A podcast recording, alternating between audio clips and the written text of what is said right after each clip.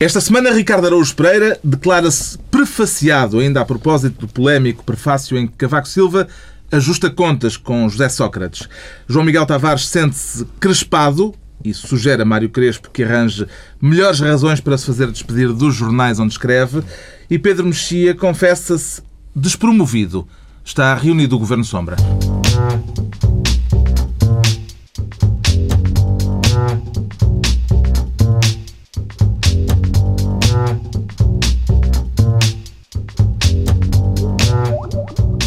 Viva, sejam bem-vindos no final de uma semana em que o Governo sofreu a primeira baixa, por razões pessoais, evidentemente. Havemos de falar nisso mais adiante neste Governo Sombra com os irremodeláveis Pedro Mexia, João Miguel Tavares e Ricardo Araújo Pereira. O Ricardo Araújo Pereira que esta semana quer ser Ministro do António Borges. Quer ser Álvaro, portanto. É isso?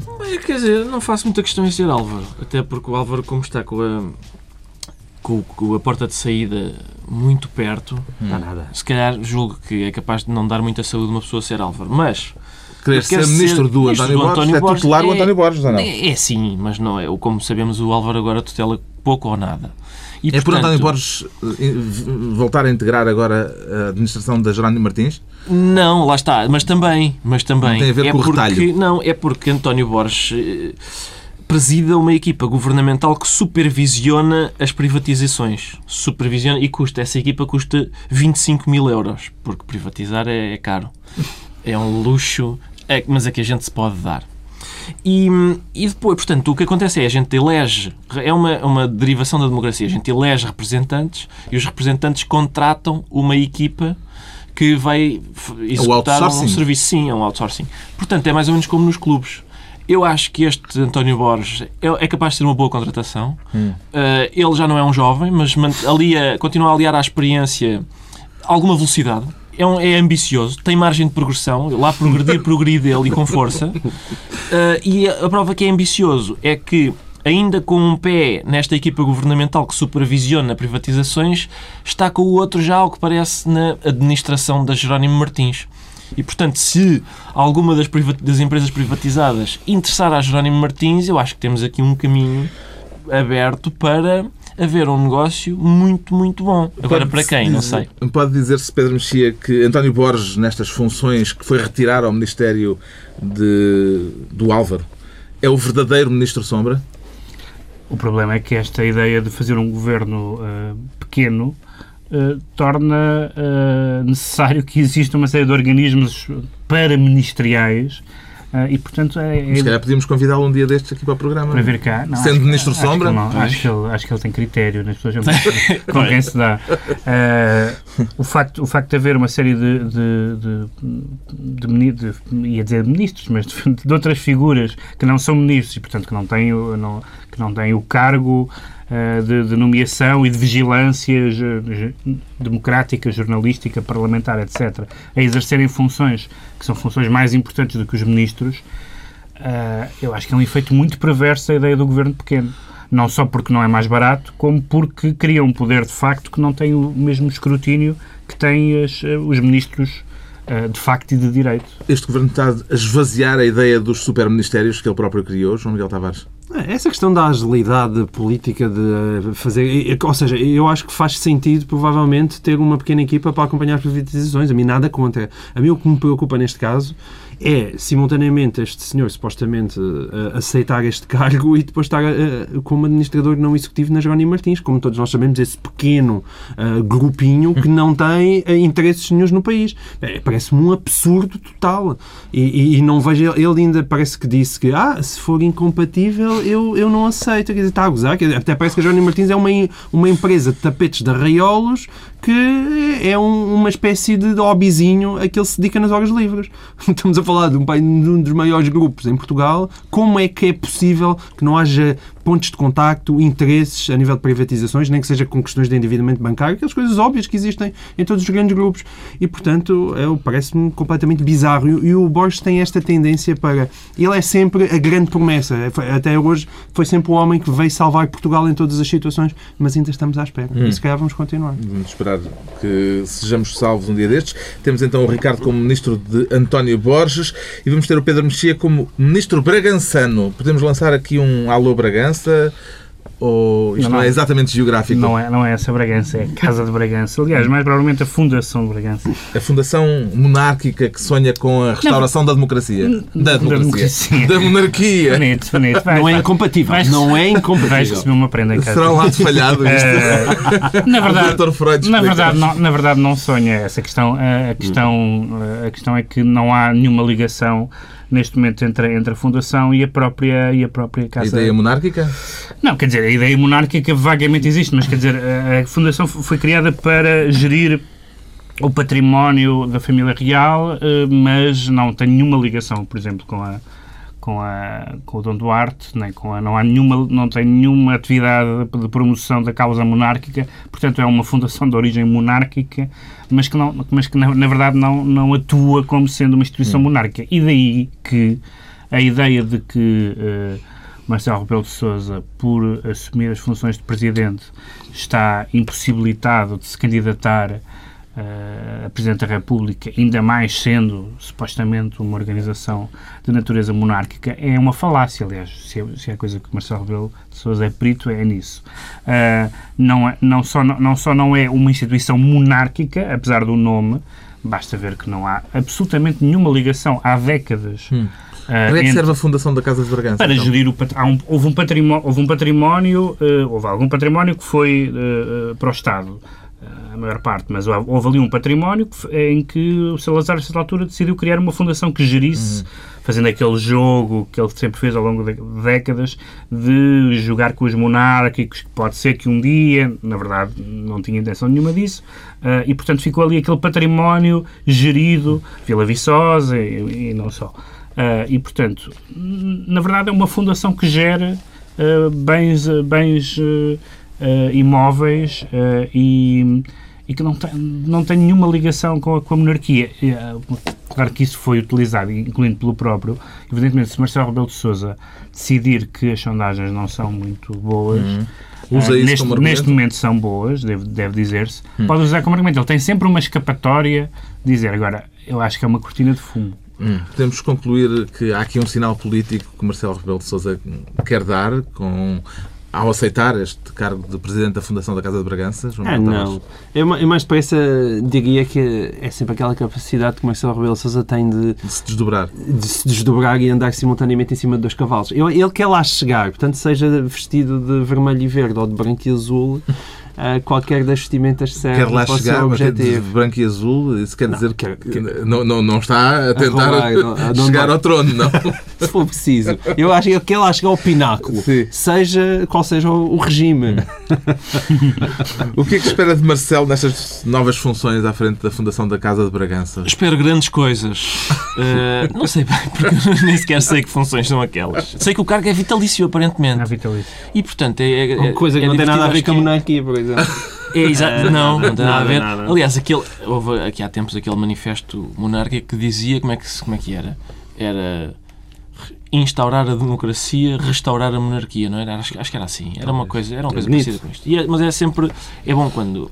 Espera aí, como é que vamos instaurar a democracia? Impondo um regime cujo chefe máximo não é eleito democraticamente. Eu acho isso uma excelente ideia. Estás a dizer que a Suécia não é uma democracia? Não, não, mas A Espanha, a Espanha não é uma democracia. Ai, ai, a tocar num ponto Eu já sei onde é que isto leva. Desculpa, não, desculpa lá, é que esse argumento é sempre um argumento, mas- é um argumento tão preguiçoso. Não é- não porque, não, dizer. ou- porque houve lá, num, Tem- num país em que, há uma constituição, em que há uma Constituição democraticamente aprovada, onde há um Parlamento que tem um voto na matéria, dizer que isso não é uma democracia é absurdo. Não, não, atenção, eu não disse que era democracia. É evidente atenção, que- eu é não evidente que o não regime monárquico não é Eu não- democrático. eu- ora, aí está, eu não disse que não era democracia. mas eu disse é que é divertido. democraticamente legitimável. Certo, certo. É indiscutível. Eu não disse que não era uma apenas democracia. dizemos que a eu disse- Noruega não é uma democracia. Vamos não- voltar à não, não, mas Isto calma, é um assunto sensível. Atenção, eu nunca disse que não era uma democracia. A Suécia não era uma democracia. Eu só disse que era divertido que um, um manifesto que pretende instaurar a democracia pretenda fazê-lo com uma com, impondo um regime cujo líder máximo não é eleito democraticamente. Vamos voltar à República. Mas sim Esta semana sexualmente. é um regime sexualmente transmissível. estás a torná-lo mais divertido. do Mais, mais. Eu sei, é. nunca disse que não era divertido. Esta semana já se começou a falar da possibilidade de um duelo em 2015 entre Marcelo Rebelo de Sousa e António Costa. António Costa lançou um livro e tem dado múltiplas entrevistas. É um cenário credível este deste duelo ou ainda será cedo demais para estas análises, Pedro Eu só Mexia? tenho um pedido, é vamos antecipar as eleições. Porque, Isso é que era ótimo. Porque- Para a semana. pá. 2015 significa mais 4 anos. Sabes o que é que eu queria? ficávamos, qualquer um deles ficávamos melhor. Eleições para a semana anterior à publicação do livro Roteiros do ano que vem.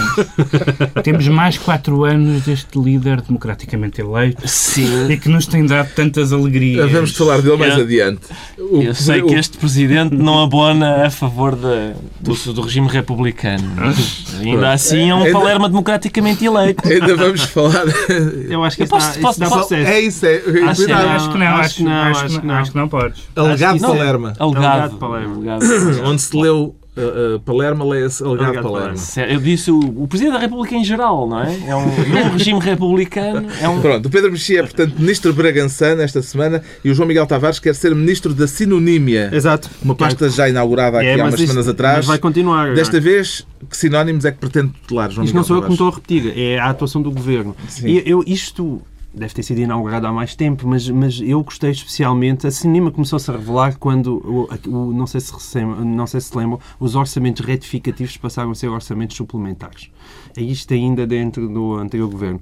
Mas agora, este governo está a acelerar imenso esta nova atividade política portuguesa que eu muito tenho apreciado e, portanto, eu conto ser ministro da Sinonima mais vezes. A partir de agora vou começar a apontar. Porque, atenção, eh, não sei se recordam, portanto, isto começou também neste governo a dizer que não era um empréstimo, aquilo ao BPN, os tais 300 milhões, não era um empréstimo, mas uma linha de crédito. Avançou para a luz ao ponto a dizer que não era um duplo pagamento, mas uma dupla tributação. E agora, que a Celeste Caixa- Cardona, que não tinha sido ministra. Mas tinha exercido funções Ex- ministeriais. Exatamente, não tinha sido. Esta também é boa, essa eu não tinha. Eu, eu sei que havia mais. E agora, com a Caixa Geral de Depósitos e com a TAP, que se escaparam aos cortes, hum, o, o Ministério das Finanças veio dizer que não são exceções, mas adaptações. E portanto, ou seja, eu não acho que eh, os políticos portugueses estejam a fazer de nós parvos. Acho que estão a fazer de nós idiotas. Tem alguma coisa a declarar nesta matéria, Ricardo Araújo Pereira? Eh, não, acho que não. Portanto, Podia esse- querer arranjar um sinónimo qualquer para isto. neste momento não me apetece. Já aqui falámos deste assunto na semana passada, da questão eh, que o João Miguel trouxe. O Governo está a conseguir explicar-se a este respeito, Pedro Mexia? A mim não me preocupa tanto a questão da explicação. A mim preocupa-me, sobretudo, não só estes regimes de exceção, que são regimes que, que evidentemente, eh, fazem com que os sacrifícios e a, e a lógica de imposição de sacrifícios perca força, mas, sobretudo, preocupa-me uma exceção que vai ser cada vez mais. que eu acho que seria. estava condenada à partida e vamos ver se não está condenada à chegada, que é a questão das autarquias. Eu acreditarei na, na- no ímpeto reformista deste governo quando. A extinção de conselhos. Sim, e não só, isso também, mas fusão de conselhos, se os sacrifícios, não, não, não porque eu deseje eh, que as autarquias sofram, mas porque me parece que as autarquias não podem ser eximidas aos esforços que todos os outros organismos públicos e tudo Hum. indica, basta ver a unanimidade, nomeadamente no PS e no PSD, nos autarcas, não é? que são quem domina praticamente as câmaras todas, e que para eles não há discussão, não há discussão que nas câmaras não se mexe. Eu acho que esse, esse vai ser uma marca, O teste fogo. o teste exatamente de que se o governo está ou não a sério nas suas intenções reformistas. Damos a pasta da sinonímia ao João Miguel Tavares. Daqui a pouco avaliamos se um braço de ferro com a EDP pode ser considerado uma razão pessoal e familiar para deixar o governo. Antes, o Ricardo Araújo Pereira declara-se prefaciado. Ora, voltamos à. Eu ia dizer à vaca fria, mas se calhar. Outro insulto. Mais um. Alegado, é um- alegado a vaca fria. A um contemplador de vaquinhas frias. Quem é Pode que o prefaciou? contemplador de vacas é Contemplador factual. de vacas, é Sim. factual, ser isso podemos dizer. Bom, Sente-se prefaciado. sinto-me faceado. Por causa do. Lá está, nós tínhamos a- meramente aflorado o assunto na semana passada, mas é, é- o assunto é tão bom que eu acho que vale a pena voltar a ele. Eh, Porque eu acho que. Posso recentrar o debate? Já agora recentro. Faz favor, Que é, para mim, o, oh, exatamente, para mim, o essencial disto, que é o facto de este governo ficar avisado, é um aviso muito claro para este governo. O governo atual, neste momento, sabe que se estiver a incorrer em deslealdades históricas, não passará impune de maneira nenhuma. Ai, podem contar com um prefácio bem azedo eh, em 2013. E, portanto, são corridos à prefaciada para aprenderem. Eles sabem, neste momento, eles sabem disso.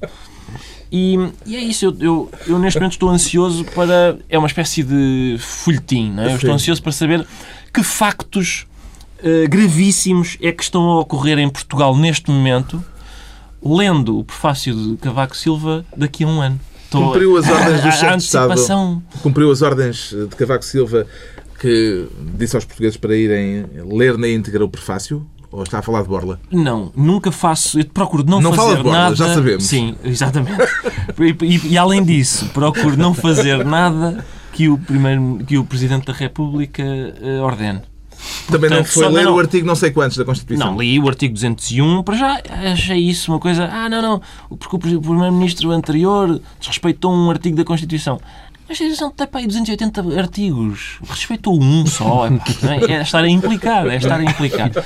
Mas lá está, o principal é isso: é olha, olha, este menino desrespeitou a Constituição. Logo, vou-lhe dar um prefácio. Um prefácio. Mas não li o prefácio todo, fui ler o prefácio, mas só para não ser na íntegra, duas linhas antes do fim parei. Só para. Vês? A mim não me obrigas. Era onde estava o sumo, sumo. sim.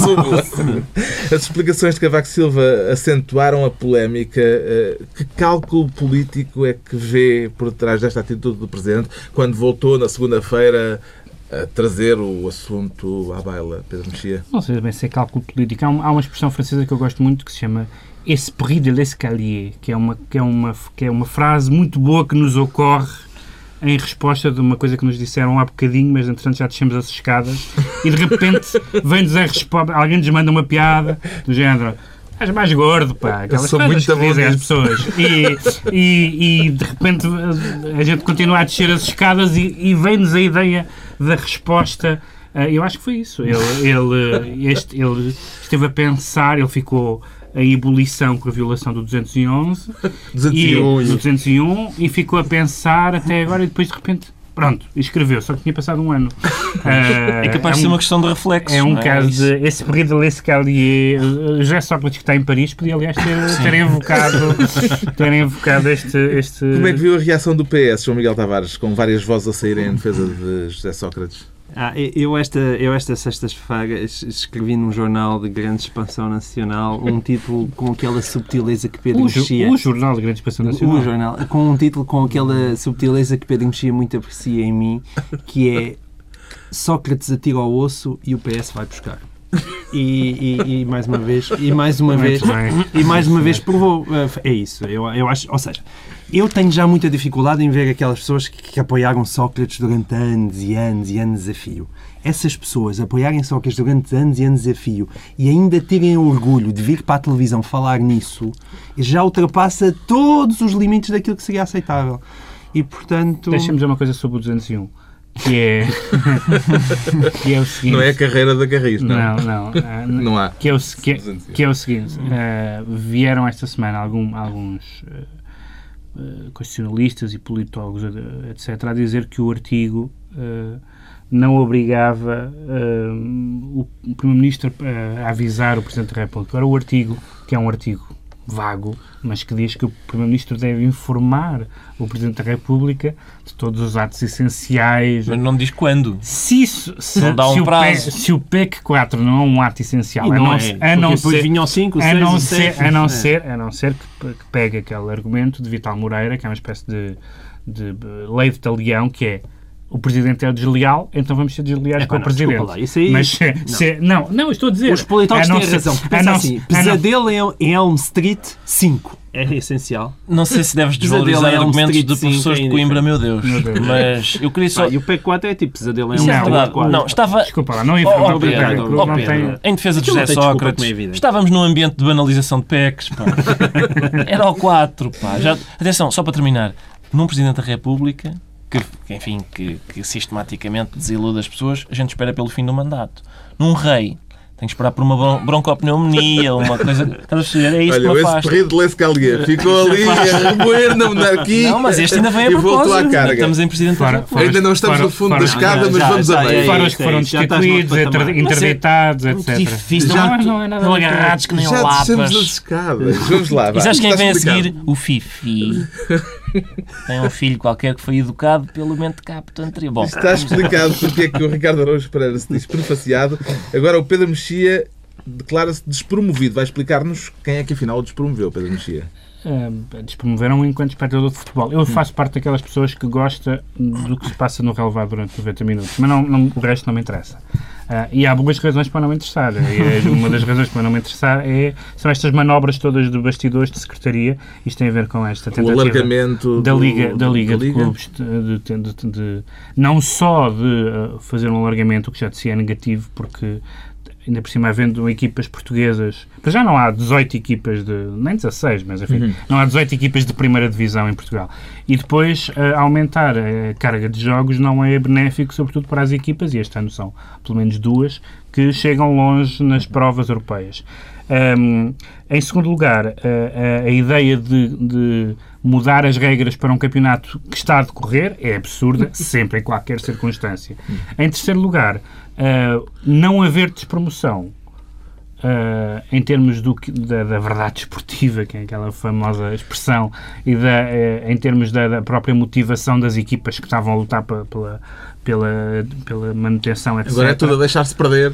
Não, quer dizer, é, é, é, é absurdo uma ponta à outra. O presidente Gil Vicente, isto é um jogo de grandes contra pequenos, o presidente Gil Vicente disse que os grandes que vão jogar para Marrocos.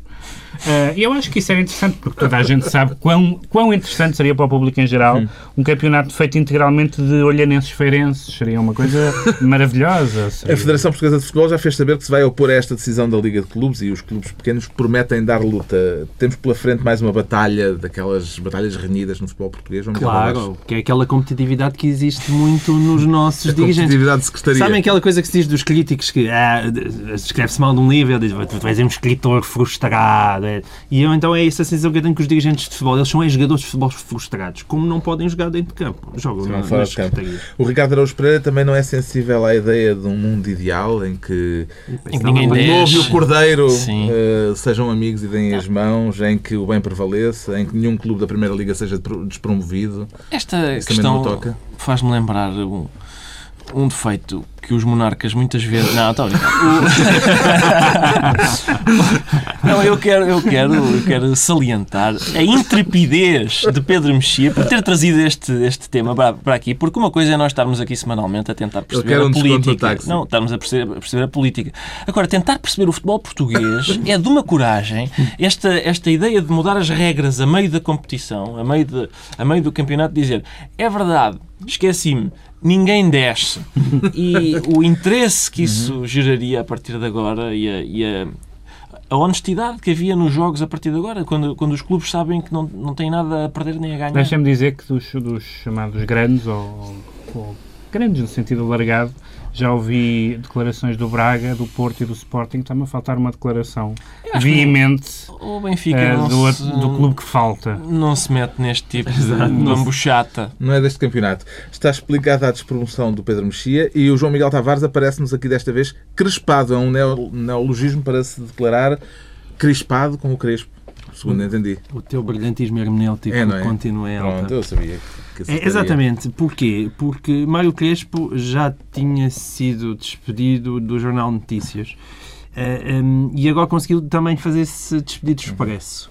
Qual é que é o meu problema? É que a qualidade do despedimento baixou muito, porque ele realmente no, no Jornal Notícias, quando foi despedido, em, aquilo realmente havia ali indignação para ter, porque foi mal despedido. Embora a crónica também tinha muito que se dissesse, mas de qualquer forma aquilo não se fazia, correram ele, mudaram-lhe as coisas, enfim, não publicaram, é aquele, aquele tipo de, de, de confusão que eu acho que é inadmissível. O Expresso ah, publicou-lhe a crónica e, acompanhada de uma longuíssima nota da direção, ah, resolveu prescindir ahm, dos seus serviços. Eu, Eu, eu posso explicar falar nisto. brevemente o caso, porque Sim. o caso é rocambolesco e com contornos muito folhetinescos, não é?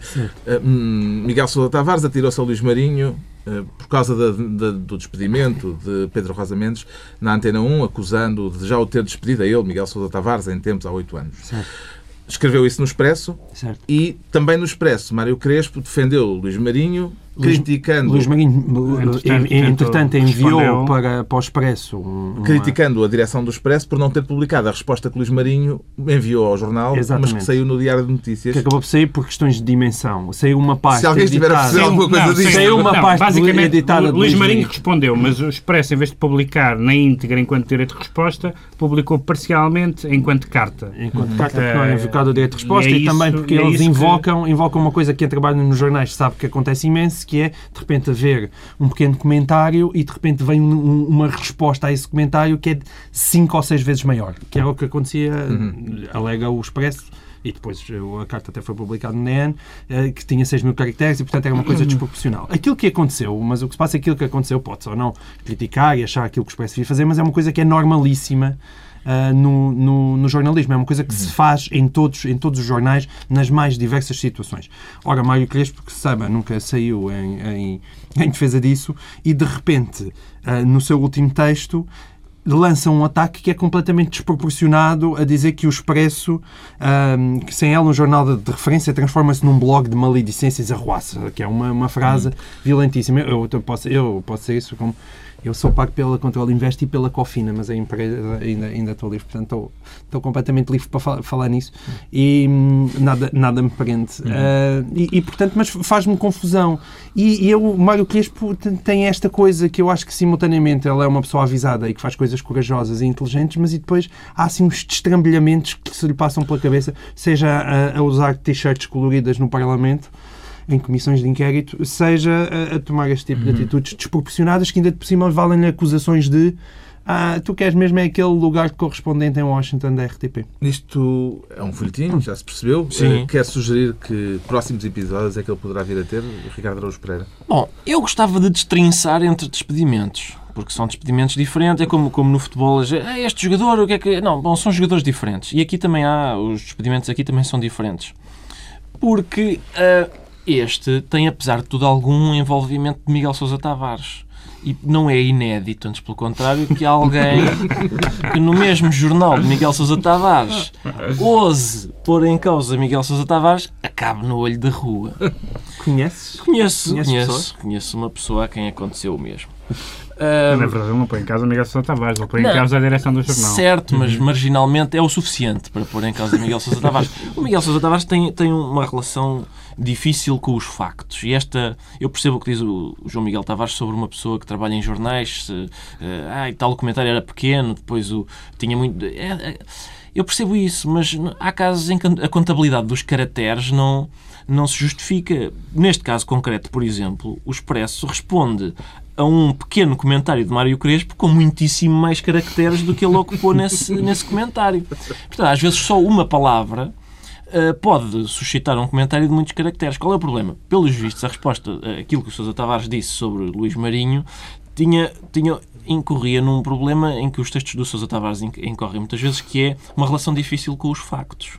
Porque o Sousa Tavares tem opiniões eh, excelentes, só que às vezes elas não encontram sustentação nos factos. Portanto, ele inventa factos que acomodem melhor as opiniões, porque era uma pena deitar fora opiniões tão boas. O que é que acontece? É dos poucos romancistas que eu conheço que tem maior capacidade de fabulação a relatar factos do que a escrever romances.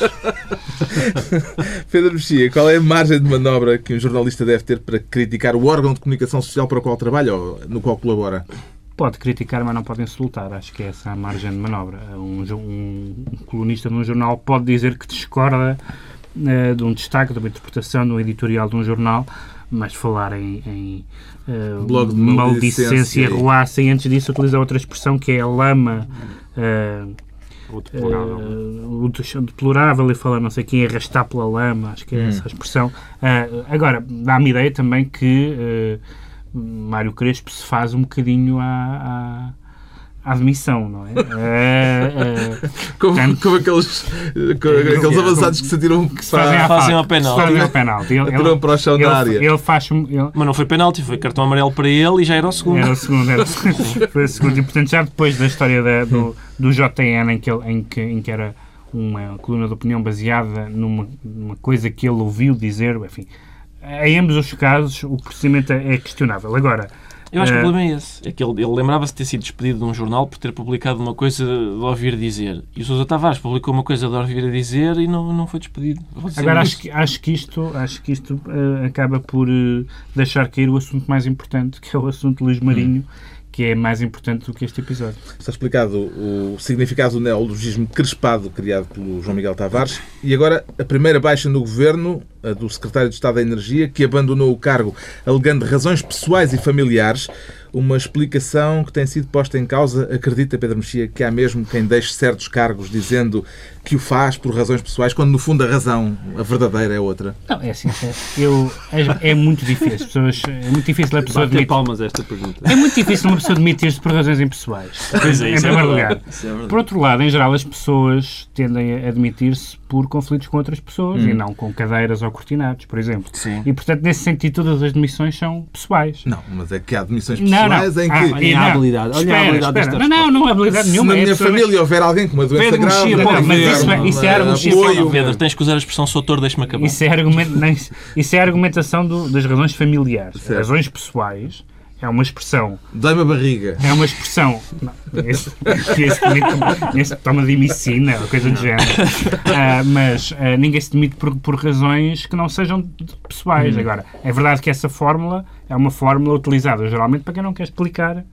Isso é conhecido, mas. E, e nós sabemos quais são as relações pessoais. E são tão pessoais que são razões, neste caso, de conflito pessoal com António Mexia. Temos- Também não é novo. Temos que tratar isto telegraficamente. eh, se calhar voltaremos ao, ao assunto. Não, porque há muito para dizer. A forma como o secretário de Estado saiu do governo eh, belisca a imagem do governo, o João Miguel Tavares. Sim. As explicações que vieram a público Sim. desta, deste conflito com António Mexia e com Exato. a EDP. Exato. Não, belisca. Belisca sempre, sobretudo, belisca porque nós todos somos beliscados todos os meses, cada vez que nos chega lá a conta da EDP em casa.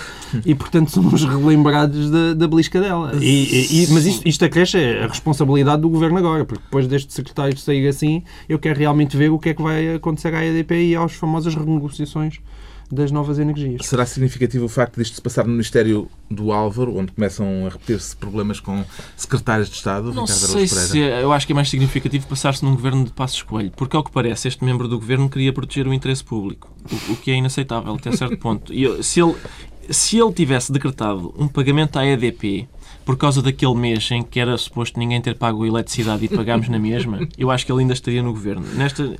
Agora, a fatura da EDP, que era onde ele queria mexer, por exemplo, era uma das coisas que, pelos vistos, é uma, uma fatura em que os consumidores pagam eh, rendas excessivas, que são custos de acordos, de acordos feitos pelo Estado.